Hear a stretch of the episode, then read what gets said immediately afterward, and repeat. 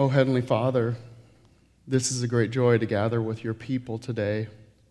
May we see the Son, the Lord Jesus, in your word, and may we savor him. And would you well up in our hearts a song that we cannot help but to sing of his glory as a result of spending time together today? Amen. Well, it is indeed a joy to be with you here today. Uh, my name is Aaron Cook, and it's a privilege for me to serve as an elder here. And uh, it's a real treasure to be here and sharing with you, you all, uh, this morning. Now, when I was prepping, and even a little bit right now, I must admit to you, uh, I was a bit nervous. And, uh, but then I remembered uh, how many of us have uh, long histories with one another, and I knew many of your kids from serving at camp before I knew you. And uh, I never thought we would leave camp, but uh, I always prayed, Lord, if we ever do leave, would you allow us to continue serving in the same circles? And indeed, that's exactly what the Lord has done eight years ago. Uh, God moved us here, and I'm just so thankful to be able to worship with you all. Today, my, my hope for us is that we would, number one, see the Son, that we would savor the Savior, and then that we would sing the song. That's what, that's what I'm hoping to accomplish today. Now, this is a special time of year, isn't it? It uh, brings many memories to mind. To me, I think of uh, Charlie Brown Christmas, or, or even for some of us, the Rudolph the uh, Claymation. You know, the snowy monster, whatever that guy is, he still scares me. So, or even in these days, we love family time and maybe watching the Lord of the Rings trilogy again as a family. Some other things come to mind. We, I love Christmas ornaments. Um, my mom had this theme for us growing up that, that uh, she would always give us a Christmas ornament, and each of us kids had, had a different theme, and mine was trains because I was uh, n- named after one of my relatives who was a uh, train conductor, and I, I love getting them out. And one of the neatest things she did was she wrote the year on it that uh, she gave it to us. And I love bringing out that 1977 one, which of course I didn't remember because that was my first one, but I love looking at it, and I can still see it in my mind. I love times, and I'm sure you do too, times spent with family playing games and eating special foods. I could preach a whole sermon just on that, probably. you guys would be totally fine with that, most likely.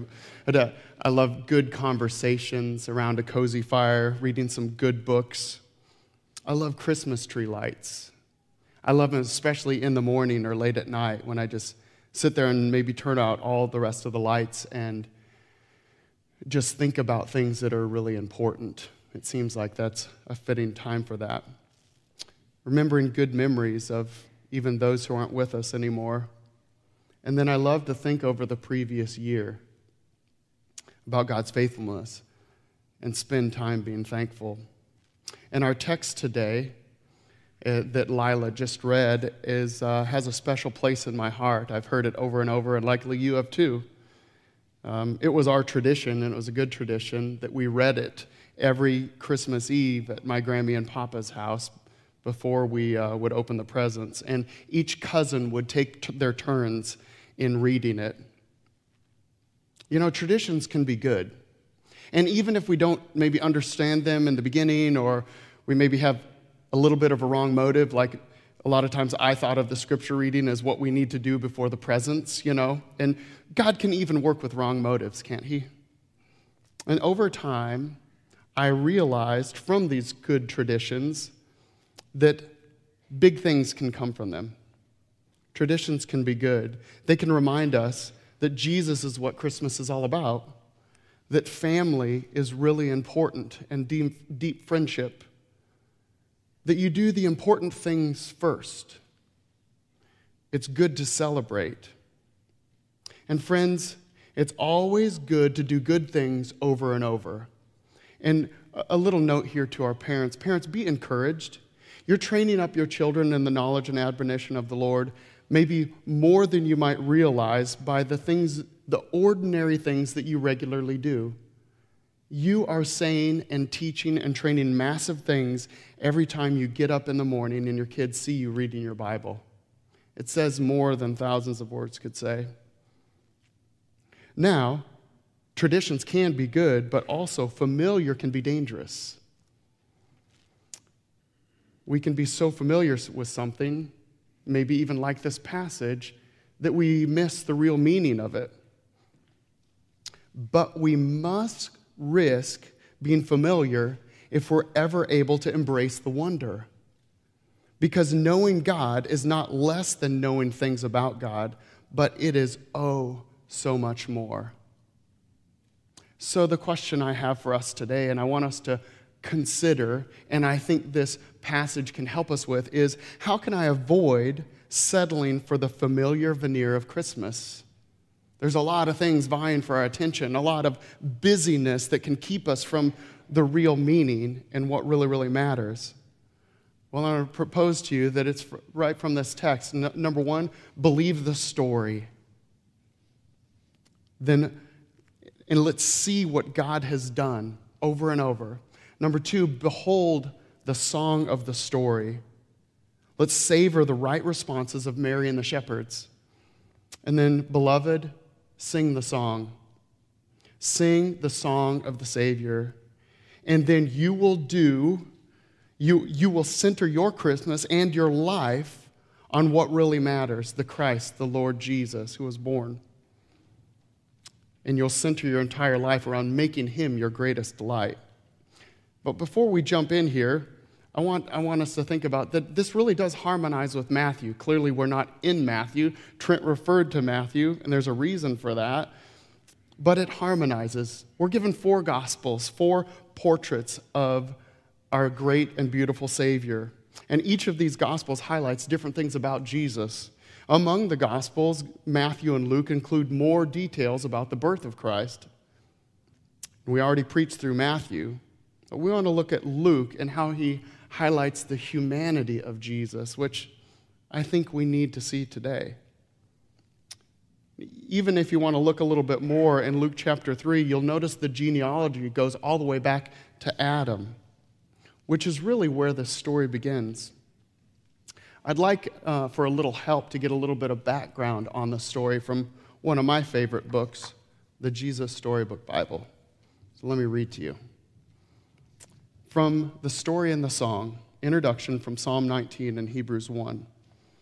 The, the heavens are singing about how great God is, and the skies are shouting it out. See what God has made. Day after day, night after night, they're speaking to us.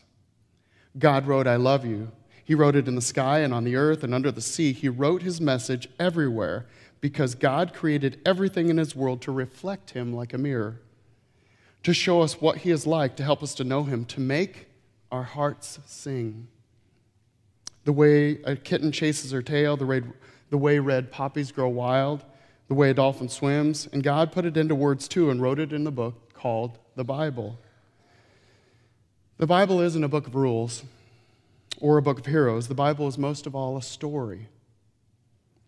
It's an adventure story about a young hero who comes from a far country to win back his lost treasure. It's a love story about a brave prince who leaves his palace, his throne, everything to rescue the one that he loves. It's like the most wonderful of fairy tales that has come true in real life. You see, the best thing about this story is that it's true.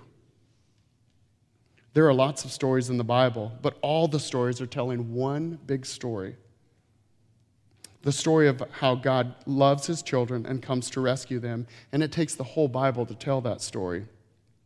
And at the center of the story, there's a baby Every story in the Bible whispers his name. He is like the missing piece in the puzzle, the piece that makes all the other pieces fit together, and suddenly you can see a beautiful picture. And this is no ordinary baby. This is a child upon whom one day, whom everything would depend. The best thing about this story is that it's true. It really took place in real time, in real space, and with real people. And the entire Bible is calling us to believe this story of all stories. You see here again from um, chapter 2 of Luke 1 through 7. In those days, a decree went out from Caesar Augustus that all the world should be registered. This was the first registration when Quirinius was governor of Syria. And all went to be registered, each to his own town. And Joseph went up from Galilee, from the town of Nazareth to Judea, to the city of David which is called Bethlehem, because he was of the house and lineage of David to be registered with Mary, his betrothed, who was with child. And while they were there, the time came for her to give birth, and she gave birth to her firstborn son and wrapped him in swaddling clothes and laid, laid him in a manger, because there was no place for them in the inn. You see, there is no story like this one. The important and powerful of the world simply play supporting roles in the storyline to bring about God's plan. God uses obscure places and ordinary people to play center stage in his epic drama. And the story continues. He's here. Everything was ready. The moment God had been waiting for was here at last. God was coming to help his people, just as he promised in the beginning. But how would he come? What would he be like? What would he do? Mountains would have bowed down, seas would have roared, trees would have clapped their hands, but the earth held its breath. As silent as snow falling, he came in, and when no one was looking, in the darkness, he came. And there in the stable, amongst the chickens and the donkeys and the cows, in the quiet of the night, God gave the world his wonderful gift. The baby that would change the world was born, his baby son. Mary and Joseph wrapped him up to keep him warm. They made a soft bed of straw and used the animal's feeding trough as a cradle. And they gazed in wonder at God's great gift, wrapped in swaddling clothes and lying in a manger. Mary and Joseph named his name Jesus, Emmanuel, which means God has come to live with us because, of course, he had.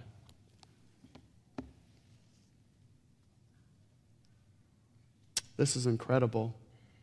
The creator and sustainer of all things come to dwell with us Let's think about this maybe with an illustration of other stories, which we know all great stories derive their meaning and flow and, and purpose from the story, this story. But, but this story is different.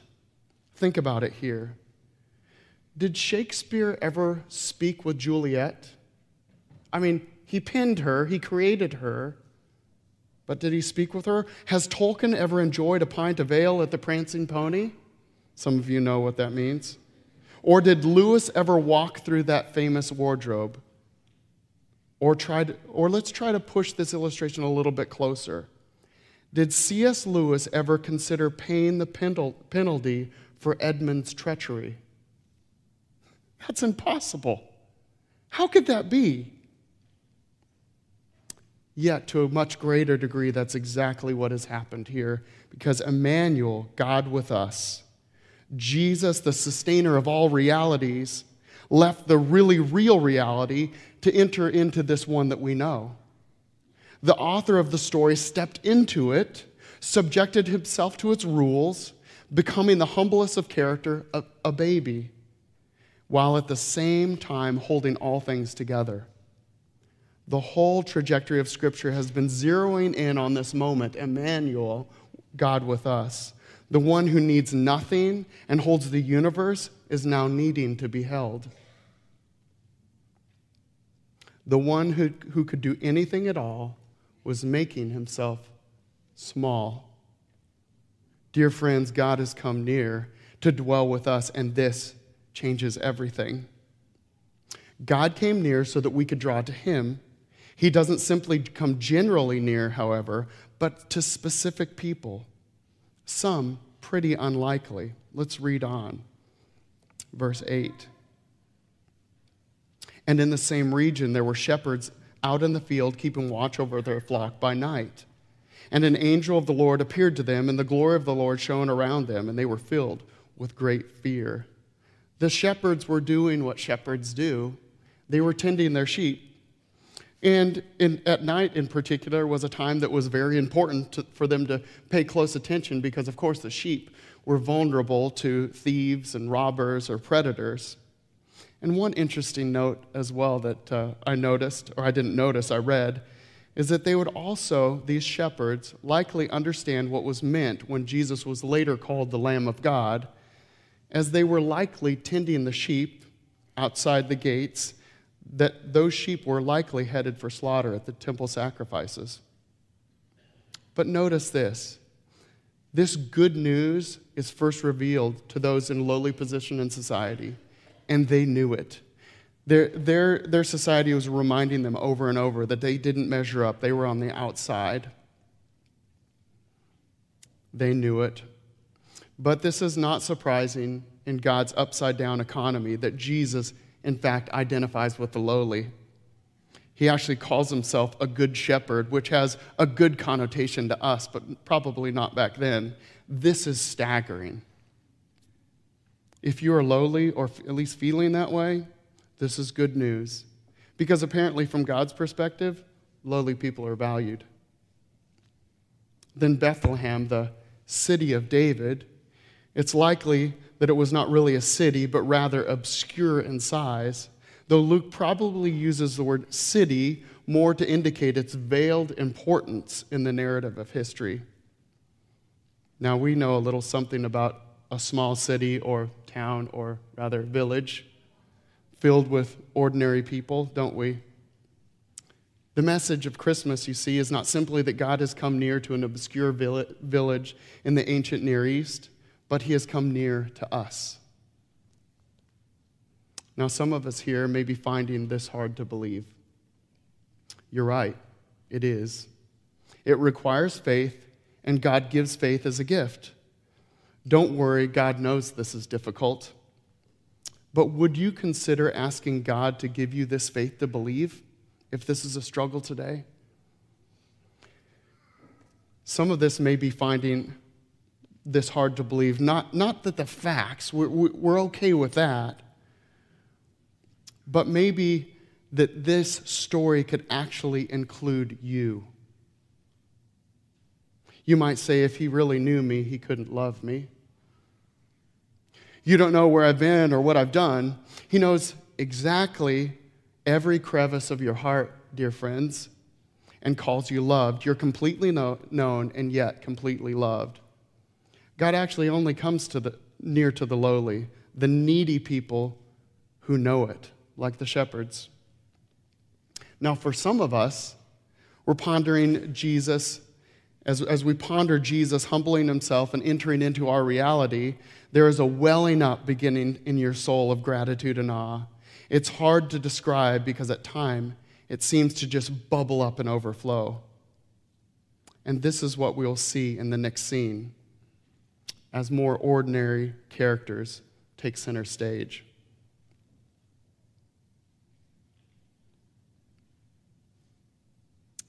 We want to take things take time to ponder this. Let's set in this for a moment. Maybe, maybe you might think of a word that describes your response to this, your, the, the feeling that you get as you consider the creator of the universe entering into our story to ultimately secure our salvation. How does that strike you? What's your heart response to that? Ponder a moment. Maybe take time to write that word down and think about it. Too often we just run past things. This text bids us to ponder a bit. And that's how we avoid missing the reality of Christmas. We don't just give a glance of cognitive agreement with the basic flow of the historical events, although we do agree with them, but we really believe, we really embrace the story of all stories. You see, God doesn't simply demand our attention, although He does. He doesn't simply demand our attention, but He desires our abiding. God doesn't simply demand our attention, but He desires our abiding. When we really believe the story, it doesn't stop there, does it? This type of believing leads us forward, which is exactly what we see in this next scene. Though there can be hindrances to real belief. In verses 10 through 14, we're called to behold the song of the story. Verse 10 And the angel said to him, Fear not, for behold, I bring you good news of great joy that will be for all people. The shepherds were understandably terrified, and I'm, I'd venture to say that we would be too. They're used to looking up and just seeing the stars. But the angel says, Fear not. My question is, what, what was he saying, and how is that possible to see that sight and fear not? Well, what he wasn't saying was that don't fear because this is not dangerous rather fear appropriately. I love this quote from Lewis, Lewis's The Lion, the Witch, and the Wardrobe as we think about, um, and it's between Aslan and Lucy and Mr. Beaver, talking about God, of course, alluding to. Aslan is a lion, the lion, the great lion. Ooh, said Susan. I thought he was a man. Is he quite safe? I shall feel rather nervous about meeting a lion. Safe? said Mr. Beaver. Who said anything about safe? Of course he isn't safe, but he's good. He's the king, I tell you. Fear God.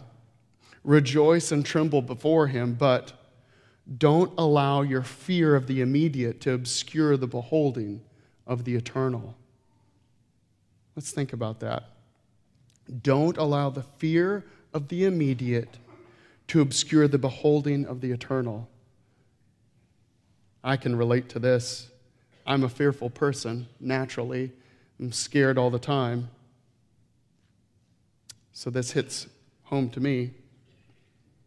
Friends, there are immediate temporal fears in our lives that are robbing us of really beholding this good news. God knows this, he knows how the story ends. Trust Him. We can do that. Even, um, even this morning, as I was sitting down there and my heart was beating really fast, I, I, I quote, was quoting Isaiah 41:10 in my mind that God is with me. He will strengthen me. He will uphold me with his righteous right hand. And he will for you too, dear friends. But being held captive by our fears and understanding our neediness, however, are two different things. The shepherds understood their need, but there is something far more dangerous than the darkness of the night that, eh, or the magnitude of the angels that the shepherds were experiencing at that moment. What is far more dangerous for us today and for them as well? What's far more dangerous is not realizing our perilous spiritual condition apart from Christ because the prerequisite to really seeing Jesus to, is to have need and to know it. That's good news because we all have it. That's the only thing that we bring to this equation, isn't it? Is need. And guess what? God can meet our needs and He loves to do it. He's not irritated with you because he has, you have needs. He knows it. He tells you, and He delights to meet our needs. Oh, beloved, as put by one of my favorite teachers, the gospel tells us that our condition is far worse than we could ever imagine. But also, at the same time, it tells us that we're far more loved than we could ever dare to dream. Our condition is far worse than we could ima- ever imagine, and yet, His love for us is far greater than we could ever dare to dream. So, friends, like the angel said to the shepherds, Fear not, but behold, because your proper beholding is the antidote to your improper fearing. Your proper beholding is the antidote to your improper fearing. It's like the pilot who's trusting his instruments to stay the course, even though everything inside him is screaming that he's going into a nosedive. Dear friends, do you feel like you're in a nosedive today? Set your gaze on the truth. When you don't know what to do, do what you know to do. Acknowledge your fears. They're there, they're real. but then behold the good news. Acknowledge and leave them where they are. Our fears, they need to be in the back seat, buckled in. And, and the truth is, is in the driver's seat. So why not fear? Because there's good news. How do I experience it? Behold, for unto you is born this day in the city of David a Savior, who is Christ the Lord. And this will be a sign to you. You will find a baby wrapped in swaddling clothes and lying in a manger. And suddenly there was with an angel a multitude of the heavenly hosts praising God and saying, Glory to God in the highest, and on earth peace among those with whom he is pleased. Behold, this is good news of great joy. Friends, first of all, this is news of what God has done. This is not advice on how we are to clean ourselves up in order to be accepted by God. We could never do that. No, this is good news declaring of what God has done. And we can rest in it. Let that sink in. Because some of us would, myself included, I, I, I definitely struggle with this, that we would acknowledge that in our minds, yes, and yet my emotions and my actions oftentimes would betray what I know to be true. That this is good news, not advice. Some of us, and I'm preaching to myself, need to stop grasping after and just gaze. End your reaching and just rest and revel in this reality. Cease your striving and just savor. When you savor, that always leads to singing. Behold, good news of great joy. Jesus is the Christ, the Lord, and the line of David is born. He will save people from their sin and cause their worship to bend appropriately to God because we all have a worship problem. People's hearts will be, begin to beat in harmony with the universe. Glory to God in the highest, pointing to God, revealing God, adoring God. There is good news, but there's also a so- sobering warning here, dear friends. It's not a general universal peace with God for all, but peace with whom he is pleased. John Piper, in his short devotional, Solid Joys on this text, says this Peace for whom? There is a somber note in this note sounded in the angel's praise peace among those on whom his favor rests peace among those with whom he is pleased. But without faith, it's impossible to please God, Hebrews 11 6. So Christmas does not bring peace to all. If we jump forward to the end of the chapter, Simeon said what he saw when he saw the child Jesus Behold, this child is appointed for the fall and rising of many in Israel, and for a sign that is opposed, so that the thoughts from many hearts may be revealed. Piper again says, Oh, how many there are who look out on a bleak and chilly Christmas day and see no more than that a sign to be opposed. But the good news is this the key that unlocks the treasure chest of God's peace is faith in the promises of God. So Paul prays, May the God of hope fill you with all joy and peace in believing, Romans 15, 13. And when we do trust the promises of God and have joy and peace and love, then God is glorified, He's praised. When we enjoy Him and rest in His promises. This good news will benefit everyone generally, but certain people specifically. I'm reminded of this illustrated very well on a, um, a mission trip that I get to go on every year with some friends. And, and we actually support a, a ministry out here to the, uh, in the, at the Navajo Reservation, the Navajo Indians. And uh, I love my time there. But it's also a sobering time because I'm reminded, I've got lots of friends out there who are faithfully ministering, but I'm reminder of the, the dark culture that's there. It's rampant with fear, drugs, alcohol, alcoholism, and infidelity. And primarily, men are abdicating their responsibilities in every way. But, but, when the gospel captures the hearts and minds of especially parents, especially the father, everything changes. I'm reminded of my dear friends, Rafer and Natalie, who ever, their, their lives were going south in uh, many, many ways, and yet then the gospel took over and it changed everything. When the gospel got a hold of Rafer, wow, it's awesome to behold.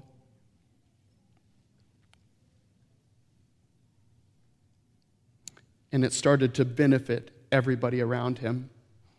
The way he went to work changed, the way he interacted with his wife changed, the way he raised his children changed and now they're rising up in leadership there amongst their people. When the gospel takes over us, it benefits everyone. It's good news to all who are around it. You see, God doesn't only desire our private abiding, but delights in our public adoration. And when we're enamored with the gospel, that's what happens. It just starts to go out and influence others. Verse 15 through 20 When the angels went away from he- them to heaven, the shepherds said to one another, Let us go over to Bethlehem and see this thing that has happened, which the Lord has made known to us. And they went with haste and found Mary and Joseph and the baby lying in a manger. And when they saw it, they made known the saying that had been told to, the, to them concerning the child and all who heard it wondered at what the shepherds had told them. But Mary treasured up all these things, pondering them in her heart. And the shepherds returned, glorifying and praising God, for they had heard and seen as it had been told to them. Beloved, this, this last text reminds us of who we are, beloved, and it calls us to sing this song because you will attract others to what you sing. You always do. Notice the shepherds, they went with haste and they made known what was, what was told to them. The angels praising led to the shepherds pursuing and eventual proclaiming. There was a progression here from the proclamation of that message of worship from the shepherds. And then Mary treasured and then ponders. And she likely remembers her encounter with the angel earlier when he said, O favored one, the Lord is with you, in chapter 1. And then Mary asks, How? She investigates. Again, the Jesus Storybook Bible helps us a bit. The angel said, Mary, you are going to have a baby, a little boy. You'll call him Jesus. He is God's own son. He is the one, He is the rescuer. The God who flung planets into space and kept them whirling around and around. The God who made the universe with just a word. The one who could do anything at all was making himself small and coming down as a, as a baby. Wait, God was sending a baby to rescue the world? But it's too wonderful, Mary said, and felt her heart beating hard. How can it be true? Is anything too wonderful for God? Gabriel said. So Mary trusted God more than what her eyes could see, and she believed. I am God's servant, she said. Whatever God says, I will do. Mary saw, she believed, and she worshiped. Then Mary praises, My soul magnifies the Lord. The angels praised, which led to the shepherds pursuing, Mary's pondering, and then their collective praising.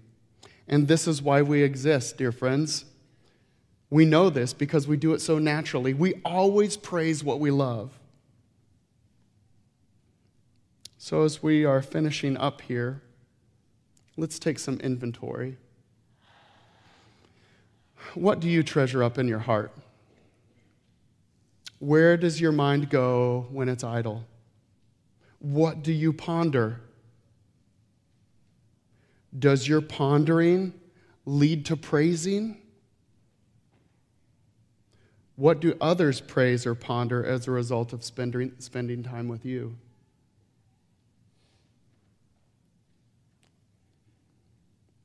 Do you know that God treasures you? You see, He came near to make that very clear. And He eventually would crush His Son so He doesn't have to, have to crush you and me. Do you realize that if you have believed, if you have embraced this beautiful, true story of the sending of the Son, your primary identity, like Mary, is favored one or beloved? Sounds a lot like by grace or unmerited favor, you have been saved.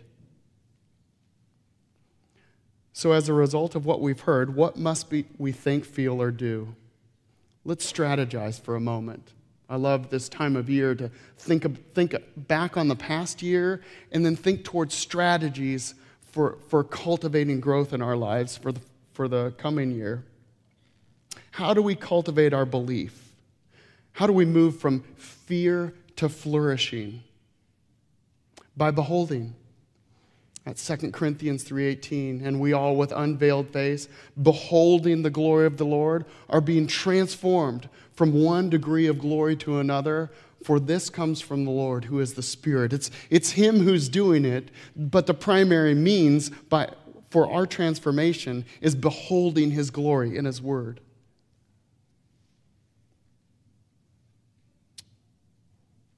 This reminds us that we're beloved, and it results in lives that sing, lives that are compelling, that are magnetic for this story that captivates us. Another way to cultivate our belief is, and goes right along with this, do ordinary or good things over and over again.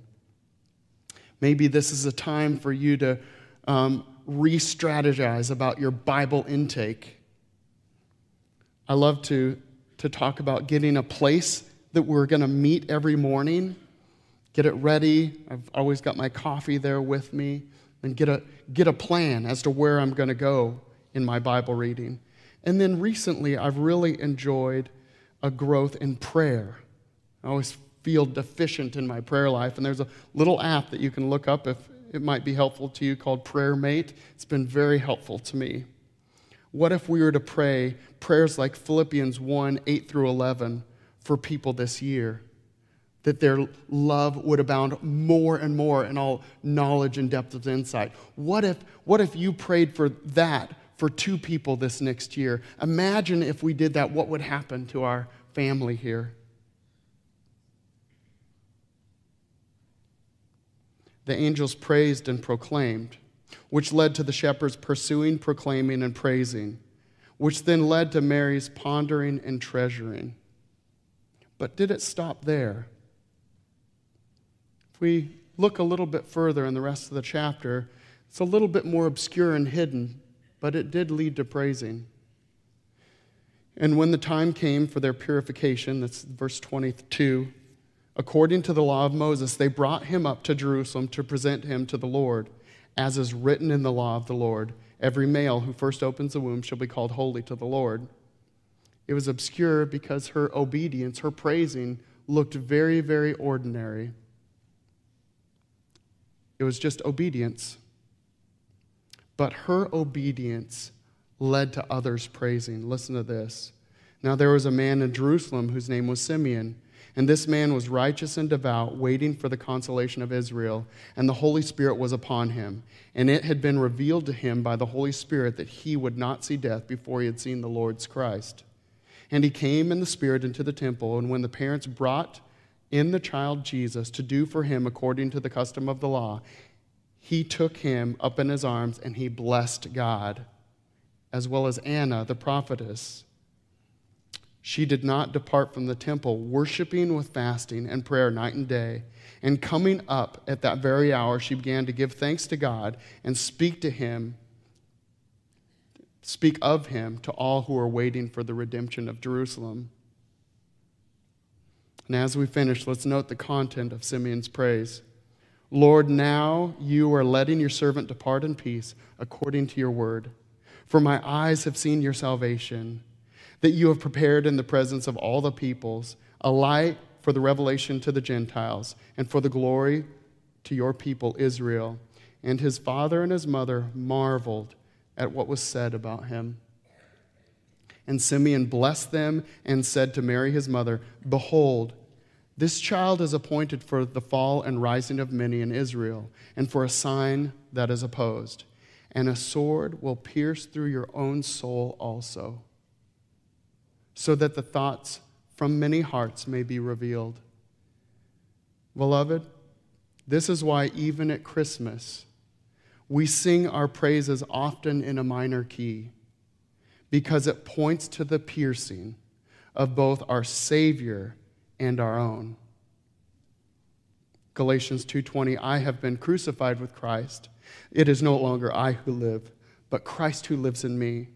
And the life that I now live in the flesh, I live by faith in the Son of God who loved me and gave himself for me.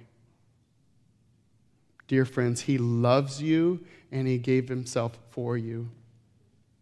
Our praising points to the piercing to come. But remember, that's not the final word. The piercing is not the final word. Oh no, the parade is the final word. Where the son will not return as a child to suffer, but a conquering king. So, beloved, this in this Christmas season and in this year to come, let's see the Son. Let's savor the Savior and sing the song. Let's pray. Oh, Father, we need you to do what we cannot do. We need you to help us see. We need to, for you to transfer and transform our fear into believing. God, may our believing lead to pointing to the Lord Jesus, to, to praising, the sort of praise that would call others to you, that would be compelling, and that they would see and treasure you as a result. God, we need you. We need one another to remind us of this story and this song. And may we collectively sing it together for your honor and glory. In Jesus' name we pray. Amen.